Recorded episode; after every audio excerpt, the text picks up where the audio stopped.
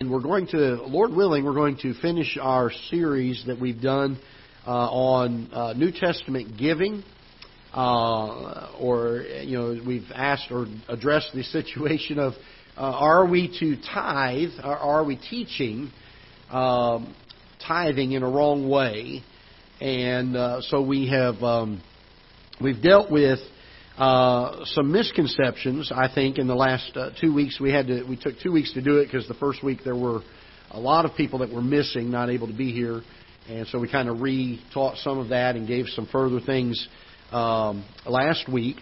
Um, some of the the statements that I have heard preached and and before I uh, studied this at length in Scripture, uh, I even taught some of these things early on in ministry um, were things like, well, they did it in the Old Testament, and we don't find a command to, to stop doing it in the New Testament, so we need to keep doing it. And uh, and I would use that uh, oftentimes when I was younger in ministry. Uh, the, the problem is, as we begin to study uh, what Old Testament tithing was, uh, we're we're not even doing that. We're not even teaching the way that tithing was in the Old Testament. In fact, uh, we've learned now that the Old Testament had three different tithes. And if we were to practice today what they were held under the law to do uh, in the Old Testament, uh, we would be giving 30%. Uh, and uh, but the other issue is this: that uh, it was an agricultural tithe. Uh, it was only on the flocks and the and the crops and the things that were produced on their farms. It was not um, uh, from their income. Um, and then the places that they were to give the tithes, they were to give one of the tithes to the Levites themselves directly. And they were to give uh, one of the tithes to the poor and to the fatherless directly. They were to do that every three years. And uh, they were to give uh, a tenth towards a, a family, uh, I hate to call it a vacation, but to travel to one of the festivals and to pay for the expense of the trip. And um, at no place did you find them giving to meet the needs of the temple or the tabernacle by way of their tithe. They met the needs of those that served in the temple and the tabernacle. Uh, the temple and the tabernacle were always taken care of, and you can check me out in the Old Testament, and you'll find this to be true throughout it. But the needs of the upkeep and the maintenance of the temple and later uh, the tabernacle and later the temple were always by offerings, uh, where the leaders would come and say there's a need. In fact, the first one that was done was done by Moses when they were building the tabernacle originally. And he came to the people and said, God's wanting us to build a temple, and we want you to give towards it. And uh, they gave, the Bible says, as the Lord led them to give. And it was amazing. Moses had to go to them and tell them to stop. He said, It is enough. We've got more than we need here. And um, you, you teach that today, and that's not usually the case. Most preachers aren't getting up telling the church, "Hey, you all got to slow down on your your giving. The church is uh, has got too much or plenty." Um, but uh, so we've learned that Old Testament tithing uh, was not what we teach today. It, it really is not. And um, the I, I've I've tried to find out where we departed from biblical teaching on giving. And I've spent a lot of time. Uh, there is another denomination, another religion that has been practicing this form of teaching that we teach today, uh, where we're to give 10%, we're to give it to the church, and we're to do it every week, and it's to be on uh, all of our increase, all of our income. Um, and they have taught that for several hundreds of years in Baptist circles, in churches like ours or similar to ours doctrinally, I can only find a record as far back as the late 1800s is the first time we start seeing these teachings coming into the groups that we're holding to. So for uh, over 1800 years, uh, groups that held to our type of doctrine and our type of practice really taught the biblical way of giving. And it's only been in the last hundred or so years that we've departed from that. I tried to find out why that was the case. I found only one occurrence before uh, about 1907 was the earliest uh, one I found, with the exception of one that was back in the uh, late 1800s. I think it was 1893. Um, I found one about 1907 or two around that time period. And then the majority of them came into being about 1920 or so, 1918, somewhere in that range. And of course, uh, the economy was going through some very difficult times here in the United States.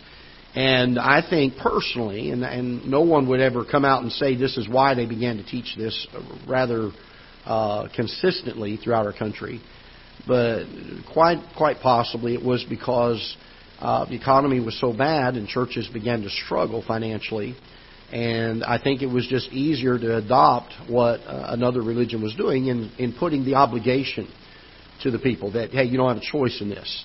Uh, there there is no uh, it, it's a it's a, a standard that you have to meet and you have to follow after. And uh, I've even heard people in modern days, and I've sat under preaching uh, where preachers will say things like, "God is going to get His tithe." And uh, if you don't tithe, he's going to get it one way or another. He's going to take it out of you one way or another. And you may end up in the hospital or you may end up with uh, health issues. And they they put it uh, as something that God is is going to grab it and take it from you whether you want to do it or not. And and we don't find that in Scripture. We just don't find it in Scripture. It's not there. Um, so, so we're going to look at some, some things. We've already talked about the Old Testament. I'm not going to reiterate those things. We've talked about the three types of laws that were given in the Old Testament. Uh, there was a ceremonial law that was given to the nation of Israel specifically uh, for the purpose of identification and for worship. And this dealt with uh, things that they would uh, do different from heathen nations. Um, and it was for a purpose of identifying them as God's children. It was also for a purpose of their worship. Um, we are not under those. Uh, in fact, Galatians speaks very clearly of this that we're not held to those anything any longer. Uh, we're going to look at this in Colossians chapter two here in just a few moments. Um, there was a second type of law, and that was a civil law. There were laws given to operate the government of back then the Israel Israelites. They had a theocracy, and so it was important that they had laws that they lived by. And civil laws certainly can be adopted in a society, and I think there's some wisdom in following after many of the civil laws, but we don't follow all of the civil laws that were given to uh, the nation of Israel. Uh, we don't in, in, put the, the same penalties uh, on stealing uh, or on disobeying your parents that they did in the Old Testament times. Uh, we don't even put the same penalties on uh, adultery uh, or fornication that was put in the Old Testament periods. They were to be stoned to death for these things. And uh, while we still hold to uh, a moral law of those, uh, we don't practice the same penalty that they did under the law. So again, we're not bound by that law, uh, although it is a good schoolmaster. It teaches us some things. Um, and then, of course, there are the moral laws of God that He's given to us, and these are to be upheld by every man. Uh, these are moral laws that we still hold to to this day. They've give, been given to us from God specifically for every person, every man and every woman. And uh, so we found that uh, the ceremonial laws are no longer, uh, we're not bound under those. Uh, as Gentiles, we never were, but uh, specifically as we come to the New Testament, we're not bound under those civil laws. Christ was the fulfillment of that law. We now do not operate under the law, we operate under grace in the New Testament. Um, let's go to Colossians chapter 2. We're going to read a, a pretty good amount of this chapter. And uh, I want us to understand some of uh, the importance of what Paul is dealing with the, the church at Colossae over. He says in chapter 2, verse number 1, For I would that ye knew what great conflict I have for you, and for them uh, at Laodicea, and for as many as have not seen my face in the flesh, that their hearts might be comforted, being knit together in love, and unto all riches of the full assurance of understanding to the acknowledgement of the mystery of God and of the Father and of Christ, in whom are hid all the treasures of wisdom and knowledge. And this I say, lest any man should beguile you with enticing words. For though I be absent in the flesh, yet am I with you in the Spirit, joying in beholding your order and the steadfastness of your faith in Christ. As ye have therefore received Christ Jesus the Lord, I want you to notice this phrase, so walk ye in him. Rooted and built up in him, established in the faith, as ye have been taught, abounding therein with thanksgiving. Beware lest any man spoil you through philosophy and vain deceit after the tradition of men, after the rudiments of the world, and not after Christ. For in him dwelleth all the fullness of the Godhead bodily, and ye are complete in him, which is the head of all principality and power, and whom also ye are circumcised with the circumcision made without hands, in putting off the body of the sins of the flesh by the circumcision of Christ, buried with him in baptism, wherein also ye are risen with him through the faith of, of the operation of God, who hath raised him from the dead. And you, being dead in your sins and the uncircumcision of your flesh, hath he quickened together with him, having forgiven you all trespasses, blotting out the handwriting of ordinances that was against us, which was contrary to us, and took it out of the way, nailing it to, the to his cross. And having spoiled principalities and powers, he made a show of them openly, triumphing over them in it. Let no man therefore judge you in meat or in drink or in respect of an holy day or of the new moon or of the Sabbath days, which are a shadow of things to come, but the body is of Christ. So these things that are mentioned in verse number 16 were Old Testament law. They were to observe these things. They were to be judged in these things. But Paul says you're not to be judged of them anymore. You're in Christ. There's a difference here. Those things were only to be shadows or pictures of things yet to come. Let no man beguile you of your reward in voluntary humility and worshipping of angels, intruding into those things which he hath not seen, vainly puffed up by his fleshly mind and not holding the head, from which all the body by joints and bands, having nourishment ministered, and knit together, increaseth with the increase of God. Wherefore, if ye be dead with Christ from the rudiments of the world, why, as though living in the world, are ye subject to ordinances? Touch not, taste not, handle not, which are to perish with the using, after the commandments and doctrines of men, which things have indeed a show of wisdom in will worship and humility, and neglecting the, of the body, not in any honor to the satisfying of the flesh. If ye then be risen with Christ, seek those things which are above, where Christ sitteth on the right hand of God.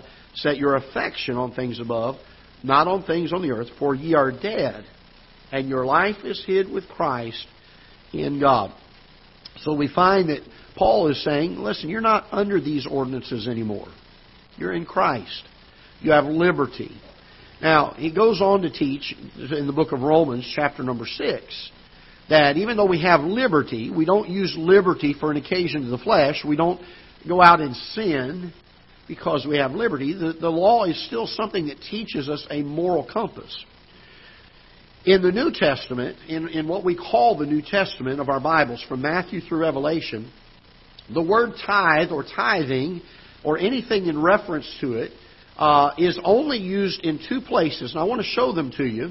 Uh, and we're going to look at that very quickly. First of all, in, in Matthew chapter 23, Matthew chapter number 23, and it's very important to note this that while this is recorded in the books of our New Testament, the time period is still considered to be Old Testament because Christ had not yet been crucified. And so until that veil of the temple was rent in twain, the new covenant had not yet been established. The sacrifice had not been made. So let's look in uh, Matthew chapter number 23 for a moment. And uh, let's look in verse number uh, 23. Woe unto you, scribes and Pharisees, hypocrites. Now, uh, what is it that would cause God, or the Lord Jesus Christ, to call these scribes and Pharisees hypocrites? I mean, he pronounces a woe unto them. He's, he's pretty well calling them on the carpet for doing something. What is it that they were doing that he was so upset about. Woe unto you, scribes, Pharisees, hypocrites, for ye pay tithe of mint and anise and cumin, and have omitted the weightier matters of the law, judgment, mercy, and faith. These ought you to have done, and not to leave the other undone. These, these scribes and Pharisees were obeying the letter of the law, and they had found ways to uh, tithe in such a way that it was not a hardship to them, it didn't hurt them, but they were meeting what the Old Testament law said was to be done. The letter of the law. And Christ gets all over them and says, listen, y'all are tithing, and you're tithing of mint and of cumin and of these, uh, of these other things, uh, uh, but he says you've omitted some things. And he called woe unto them. He doesn't commend them for their tithing. He, he actually ridicules them of that and says, You guys, you've made a mockery of what was intended to be a wholesome thing. Uh, look in uh, Luke chapter number 11. And this is the only other place in the New Testament scriptures that we find the word or reference to a tithe or tithing. Luke chapter number 11 and verse number 42. Luke chapter 11 and verse number 42.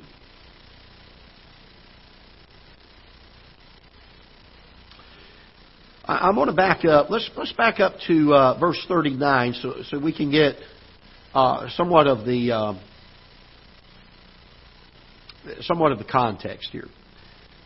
And the Lord said unto him, speaking here to one of the Pharisees, uh, he, the Lord said unto him, Now do ye Pharisees make clean the outside of the cup and the platter, but your inward part is full of ravening and wickedness, ye fools. Did not he that made that which is without make that which is within also? But rather give alms of such things as ye have, and behold, all things are clean unto you.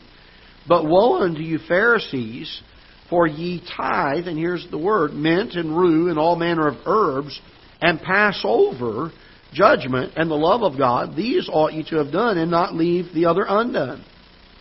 And again, dealing here, still in the Old Testament times, he tells them, Look, you've made a mockery of this thing that we intended to be a tithe. Uh, the Pharisee was concerned that Christ had sat down to uh, eat and had not washed before he sat down to eat, which was of the law. And uh, the Pharisee, uh, which was, I say, of the law, it was one of the things that the Pharisees had taken the law of God and had expanded on and said that you weren't to sit and eat without washing.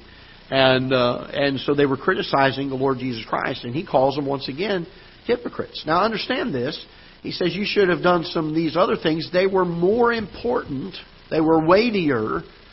And he said you shouldn't have left the tithe undone, but you should have done these other things. You have made a mockery of this thing of the tithe. And again, dealing with the fact that these are still Old Testament times. So from the time the Lord Jesus Christ dies on the cross and the veil of the temple is rent in twain, you will not find tithing in the New Testament. It's not in there. They don't teach on it.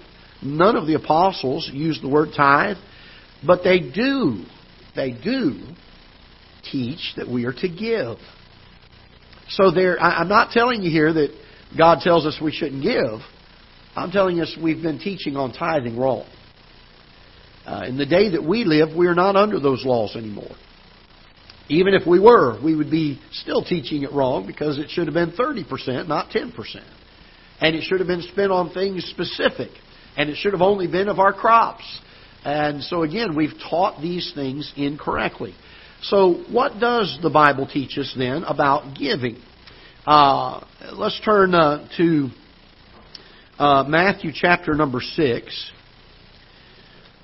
And uh, we'll look at the Sermon on the Mount here, Matthew chapter number 6, and we're going to start seeing where Christ begins teaching or uh, causing us to understand what, what giving is to be done and how it's to be done, be done. And once again, he's even teaching this pre New Testament. He's teaching us in the Old Testament uh, as far as the time frame. Matthew chapter number 6, but he's already beginning to teach some things regarding our giving. In verse number 1, he says, Take heed that you do not your alms before men to be seen of them. Otherwise, ye have no reward of your Father which is in heaven. Therefore, and I want you to notice verse number 2, Therefore, when thou doest thine alms, do not sound a trumpet before thee, as the hypocrites do in the synagogues and in the streets, that they may have glory of men. Verily I say unto you, they have their reward. But when thou doest thine alms, let not thy left hand know what thy right hand doeth, that thine alms may be in secret, and thy Father, which seeth in secret, himself shall reward thee openly. Now we find here that he's dealing with giving of alms. There are two verses here that make a very pointed statement. In verse number 2 and in verse number 3. Verse number 2 says, Therefore, what's the next word? When thou doest thine alms. Look at verse number 3. But what's the next word? When thou doest alms. So I will say this Christ still teaches that we are to give. It, it is not. It, it is still something that is expected to be done. We are to give. He, did, he does deal with some things here that I think are very critical. Uh, he talks about the fact that we don't do our alms before men. Uh, it's amazing to me when we teach and preach on tithing how I, I, I we don't do this here at our church. But uh, when I pastored down in Florida, a very good pastor, a friend of mine, who pastored another church in my hometown, uh, he would get a report every Monday morning, uh, a list of who gave and what they gave. And if they didn't tithe, he would call or have his staff call the church member and say, I noticed you didn't give your tithe. Would you like us to swing by and pick it up for you? And uh, can I tell you this? I, I think that's in stark disagreement with Matthew chapter number 6. Our giving is something that even in this point in time, even in Old Testament settings, but Christ is getting ready to go to Calvary, he already introduces the idea that our giving is not something that is to be made public, but is to be a matter between us and the Lord. It is to be something that is done in secret. Notice what he says here in verse number 4. That thine alms be in secret, and notice these words, thy Father which seeth in secret himself shall reward thee openly. It's amazing in the teaching we do on tithing, and then we pass the offering plate, and everybody sees who puts something in and who doesn't. Uh, folks, we've, we've mistaught this thing. We are not lining up with Scripture on these things in many cases. And uh, this, this almsgiving, first of all, should be something that we should do. Secondly, it should be something that we do in secret. Something that only me and the Lord know about. That's it. Now let's look in Galatians chapter number 5. And uh, we're going to look at a number of passages. In fact, I've got, oh, let's see, six passages. I, I could probably give you a dozen more, but for sake of time, I, I think six will suffice. One should suffice if we see it in Scripture.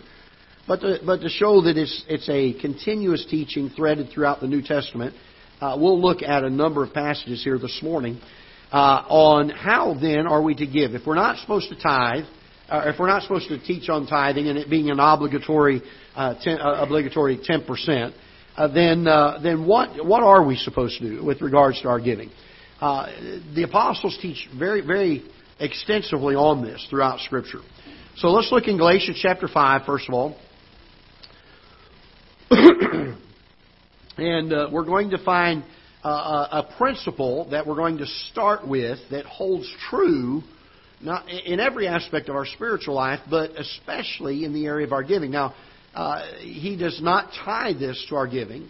He makes this as a general statement, but it is something that we need to make sure we understand when it comes to the issues of our giving. Uh, let's look first of all in um, verse number 16.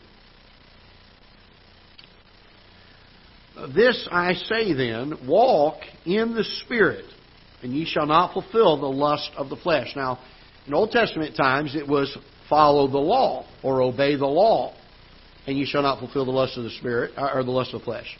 In New Testament times, it tells us that we are to uh, escape walking after the flesh by being led, not by the law, but by the Spirit. Now, notice as he says this, for the flesh lusteth against the Spirit, and the Spirit against the flesh, and these are contrary the one to the other, so that you cannot do the things that you would. But if ye be led of the Spirit, notice this statement, ye are not under the law. Now, is he speaking here of the moral law of God?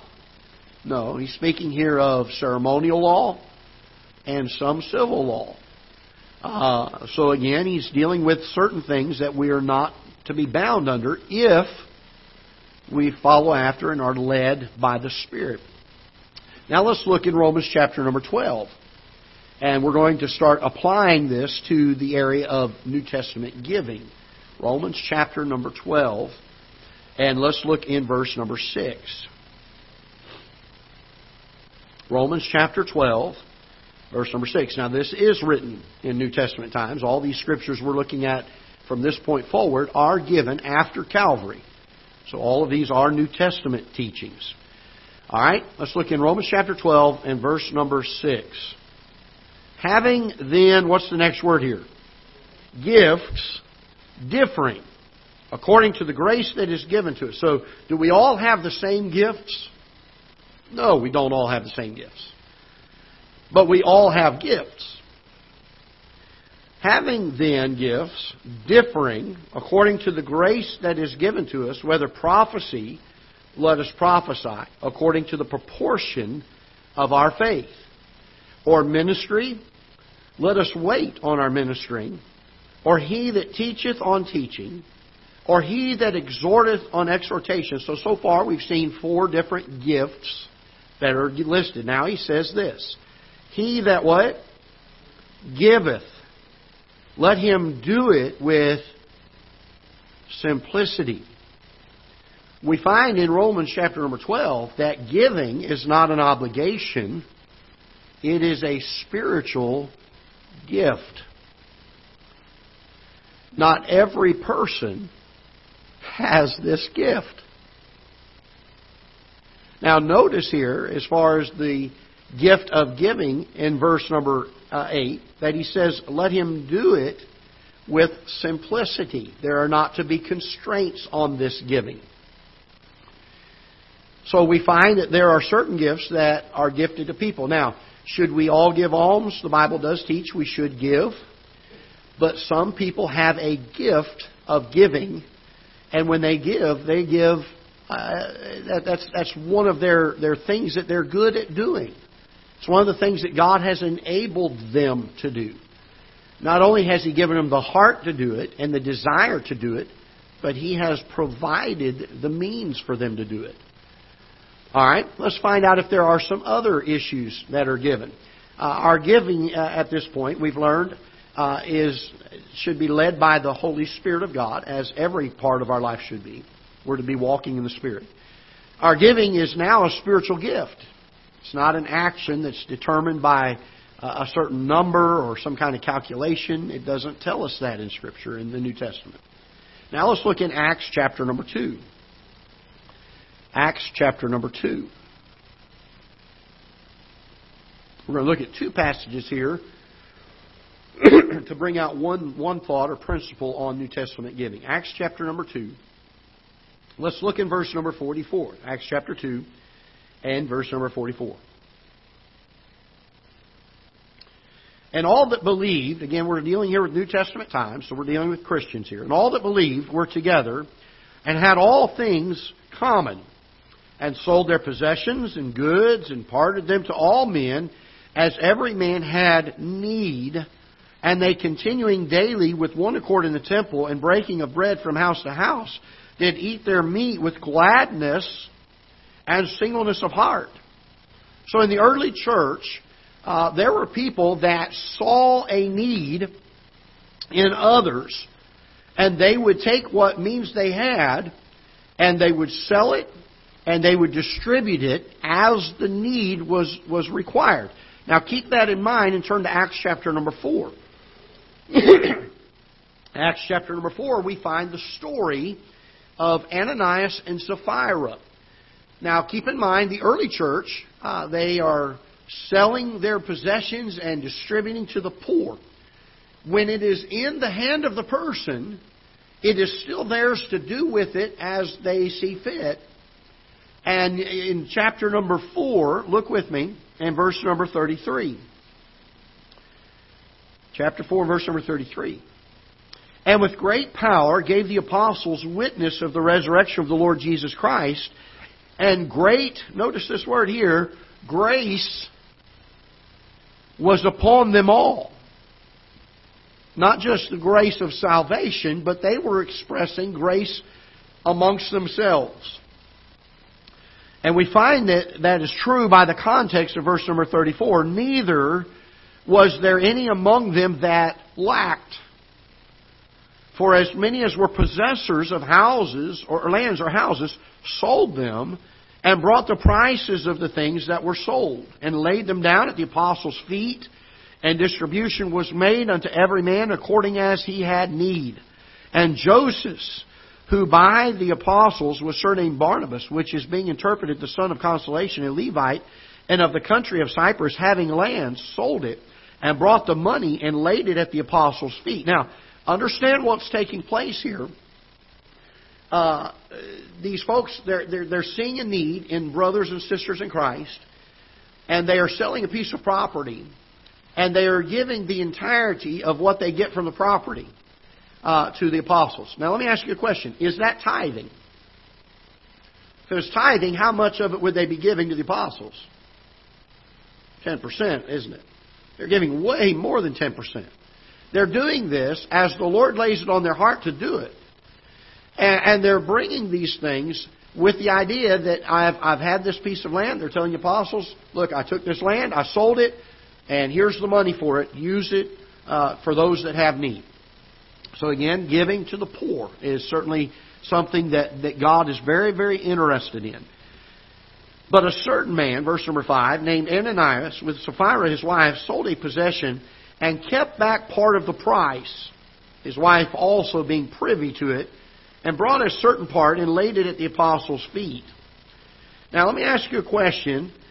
Uh, was it a sin for them to keep a part of the price? No. That was not ever the sin. The sin came when they wanted to appear to have given all of it.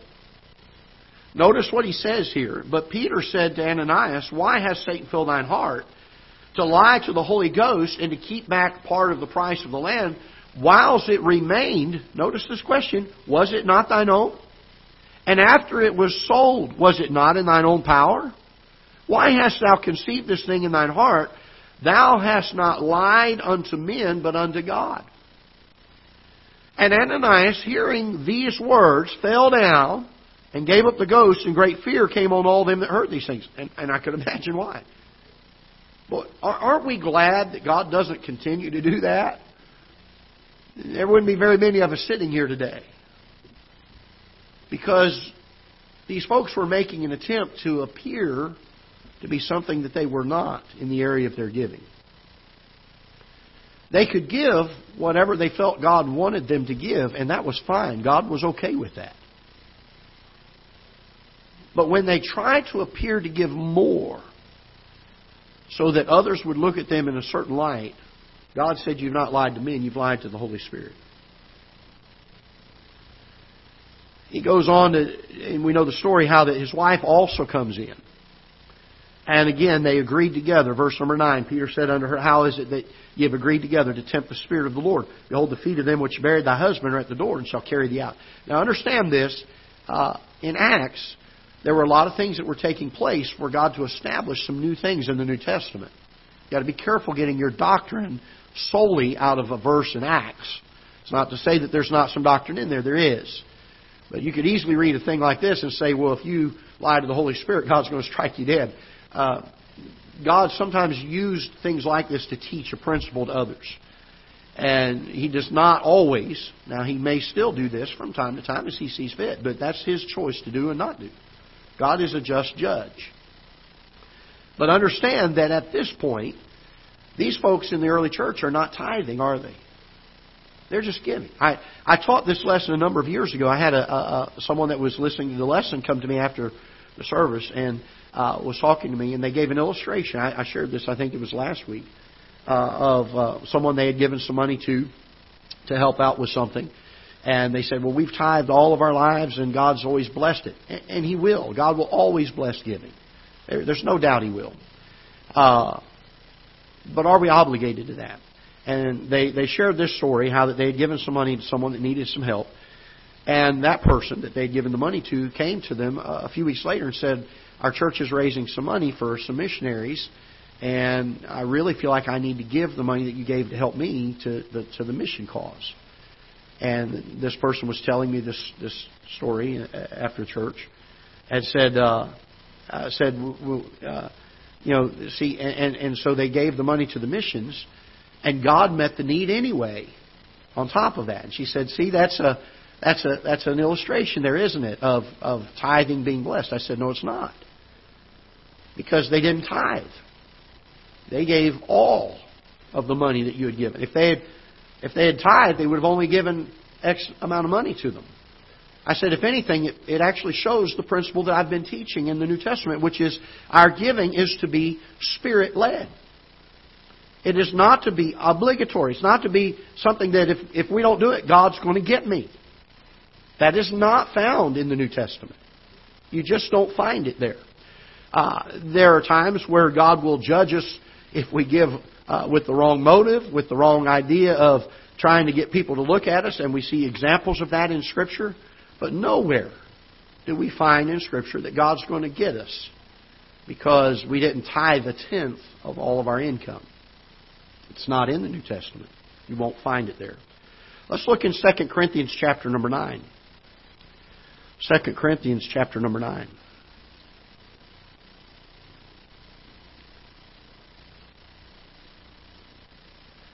And uh, let's look, we'll begin reading in verse number 5. 2 Corinthians chapter 9 and verse number 5.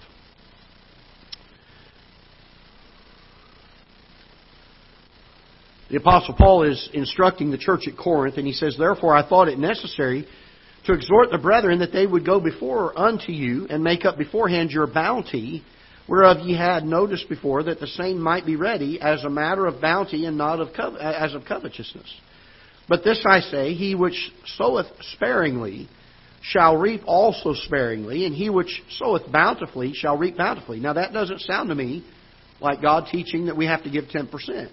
He's teaching a principle that if you give a little, you'll reap a little. If you give a lot, you'll reap a lot. Notice what he says in verse 7. And by the way, that, that ought not be our motive for giving either. But, but it is a true principle. Look in verse number 7. Every man, according as the law dictates, let him give. Is that what your Bible says? No, it doesn't say that in my Bible either. This is Scripture. This has been inspired by the Holy Spirit of God for the Apostle Paul to write this. He says, every man according as he what? Has he what? Purposeth in his heart. So let him give. Not grudgingly or of what? Necessity. For God loveth a what? Cheerful giver. You know when we have to give of necessity, it robs us of the joy of giving. It really does. I've heard people say, "Well, I love give. I love tithing." The truth is, if you look in their hearts, that's something they know people want to hear. But nobody loves to give something that they're forced to give or feel that they're forced to give. God loveth a cheerful giver. He wants us to give as the Holy Spirit leads and directs us. We're to be walking in the Spirit. And as we purpose in our hearts, we miss some of the greatest joy in the Christian life by obligating ourselves to tithing only. Saying, I'm only going to do 10%, or I've got to do 10%. By the way, uh, some people pride themselves and say, well, you know, I decided I was going to give 12%. Well, then you're not tithing. A tithing is a tenth. Now you're giving the way the Bible teaches, and that is by grace. Look in uh, 2 Corinthians chapter number 8. Let's back up just a chapter.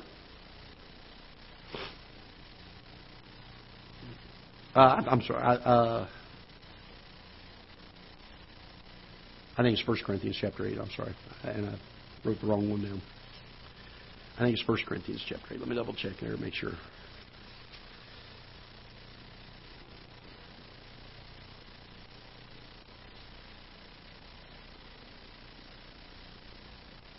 Nope. Must be 2 Corinthians. Okay, let me see if I got the right. I must have written the wrong chapter here.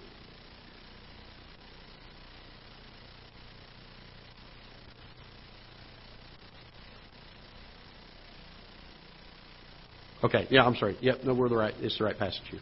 All right, 2 Corinthians chapter 8, verse number 10.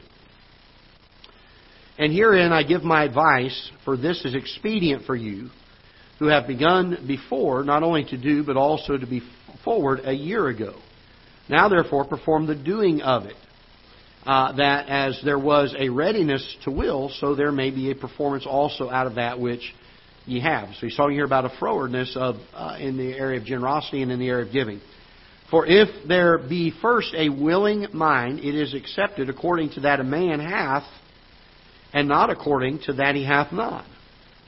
For I mean not that other men be eased and ye burdened, but by an equity that now at this time your abundance may be a supply for their want, and their abundance also may be a supply for your want, that there may be equality. And so he says here uh, very clearly that you are to give uh, as the Lord provides for you. If you're the one that's in need, then you're to be the one that's the recipient of that. If you're the one that is abounding at that time, then you're the one that is to give. So that when the things are reversed, somewhere down the road, someone else is abounding and you're in need. They will reciprocate and they'll be able to do the same thing and that there be an equality there. So again, he talks about this liberality here. Let's look in Acts chapter number 11. And this will be our last one. I'll give you some reasons, some specific reasons why the Bible teaches us this way. Acts chapter number 11. Acts chapter number 11. And let's look in verse number 28. Acts chapter 11 and verse number 28.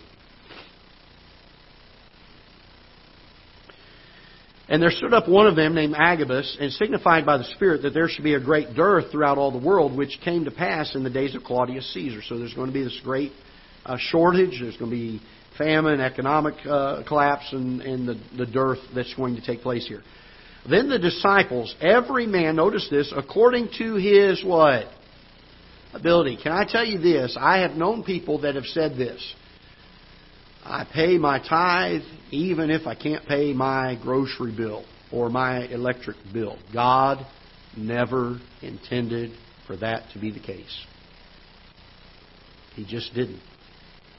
The Bible tells us that we're to give, notice according to this, the disciples, every man according to his ability.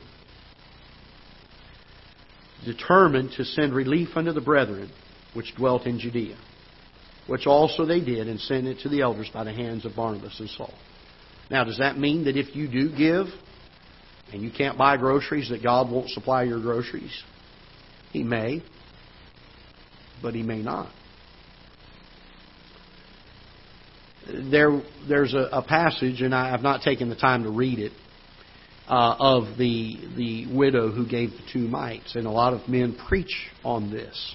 In fact, uh, I'm I don't know if I, do. I have it here. I think I have it written down here. Uh, yeah, let's look at Mark chapter 12. I, forgive me, we're going to go a few minutes over here, but but I, I think this is important. Mark chapter 12, and uh, I want us to look at uh, at this passage.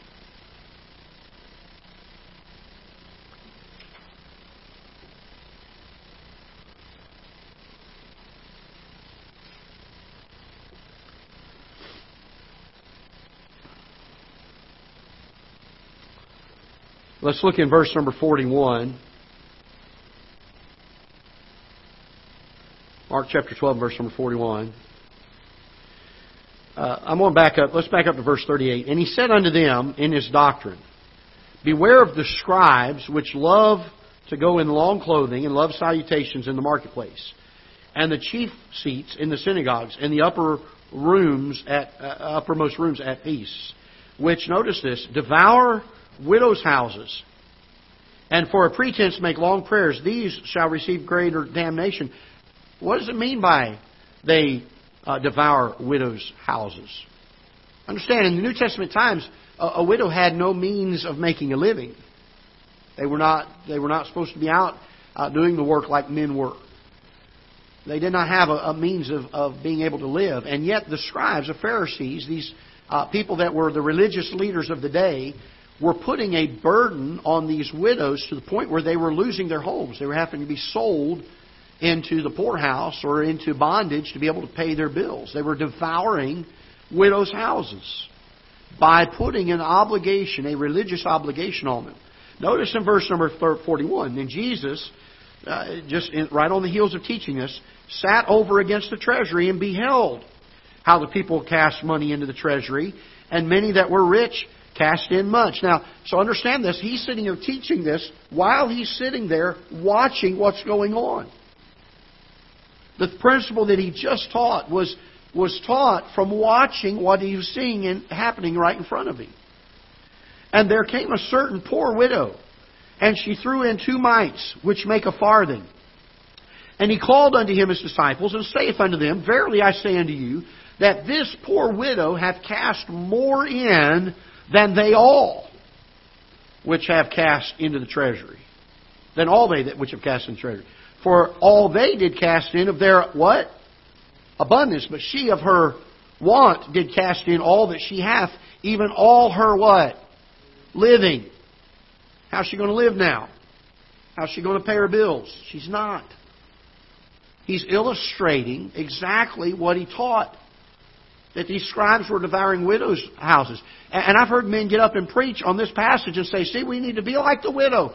You don't find anywhere in this passage where God is commending her for what she did. He's simply recognizing what she did and saying, Woe to you, scribes! You folks are devouring widows' houses by your requirements. The Bible tells us that if we don't care for our families, the Bible says that we're worse than a what? An infidel. And yet I have known preachers put such an undue burden on families who could not even pay their bills. That, boy, you better tithe, and if you don't tithe, you're going to be in worse shape than you are right now, and God's going to get you if you don't do it. You won't find that in Scripture. It's not in there. So, how do we give? We give as we are led by the Holy Spirit of God to give. I want to give you a couple reasons here, real quick. Number one, Spirit led giving causes us to regularly seek God's will in the matter of giving. I think that's a biblical concept. Spirit led giving causes us to regularly seek God's will in the matter of giving. Number two, Spirit led giving causes us to seek the welfare of others. We're watching to see where there are needs. Number three, Spirit led giving has no constraints to the amount. It just doesn't. Whatever the need is, as God has given me ability, if He lays it on my heart, that's what I give. Is it 10%? It may be. Is it 100%? It may be. Is it 2%? It may be. That's for God to lead us to do. Number four, spirit led giving does not constrain to whom or where we are to give. And again, this was taught long, long ago and it's only been in the last hundred or so years that I, I am as local church as they come, but I will tell you this when it comes to our giving, it does not always have to be done through the church. There are many, many times the Scripture speaks of people that give, Spirit led, directly to someone that is in need. Does it, is it beneficial to go through the church? There may be some reasons. If you want to get tax write offs or things like that, you can do it. Uh, but it's not required by Scripture. It just isn't. Unless, unless it's the place the Lord laid it on your heart to give. And then you give it there. Number uh, five, spirit led giving brings more joy. It just does. It brings so much more joy. Uh, to be able to give and to give generously and to give as the Lord leads and directs and to see it meet the need time and time again, sometimes even miraculously. Sometimes something is laid on your heart to do for somebody or something, and you didn't even know there was a need, and then come to find out it was the exact need that they needed, and God had just worked it out. There's great joy in that. Number six, the Spirit led giving allows us to exercise our liberty in Christ. I want to make a statement about this that uh, I'm going to quote uh, somebody that wrote on this subject, and I like the way he worded it. He said, Many non Christians can tithe to their false gods. Enforcing a minimum amount on your religious believers is nothing unique. What is refreshing, new, and divine is the ability to give without being required to. All other religions have stipulations to encourage them to give while earning their salvation. We are already the heirs of God's kingdom and a part of the family. God's grace has already paid for anything that we owed. We give because of what God has already done for us, not because we need to earn His favor. And the way we have taught tithing, sadly, in our churches in the last hundred or so years, is that if you don't tithe, you lose favor with God. Not there. It's just not there. We're to give as we walk in the Spirit. Now, if we don't give walking in the Spirit, anytime we don't walk in the Spirit, we may lose favor with God. But giving in the Spirit is whatever He lays on your heart to do, to the place and to the person, in the amount of whatever He puts on your heart to do. Uh, not popular teaching in our churches today. It just isn't because there are bills to pay in the church, and there are times that churches struggle financially, and it's easy for a pastor to get up when those times happen and say, Boy, you need to tithe, you need to tithe. But I'll tell you this Jesus told Peter, He said, Thou art Peter, and upon this rock I will build my church. Do you think that God doesn't know what the needs of His church are? Do you not think that if we are walking in the Spirit and praying and asking the Lord to lay on our hearts with regards to our giving, that He won't impress it upon us when there's a need in the church? It's what He loves. It's what He gave Himself for. Let's trust Him to lead us in our giving. And maybe we can experience the great, great joy, the cheerfulness that comes from giving by Spirit led giving and uh, let's do it the way the Bible teaches. All right? Uh, I hope that'll help some of you. Uh, some of you may say, "Well, I don't know about that yet. I've been tithing all these years and learned about it." I know. I was there. I for years held to this, and it took uh, an extensive study of Scripture for me to change, to where I had to be absolutely convinced, without a doubt, that this is what the Bible teaches. And uh, you say, "Well, I don't agree with all the." preachers and churches in our circles. I'm sorry, but if my Bible says something different than every preacher in our circle, then I'm just going to have to be different from them.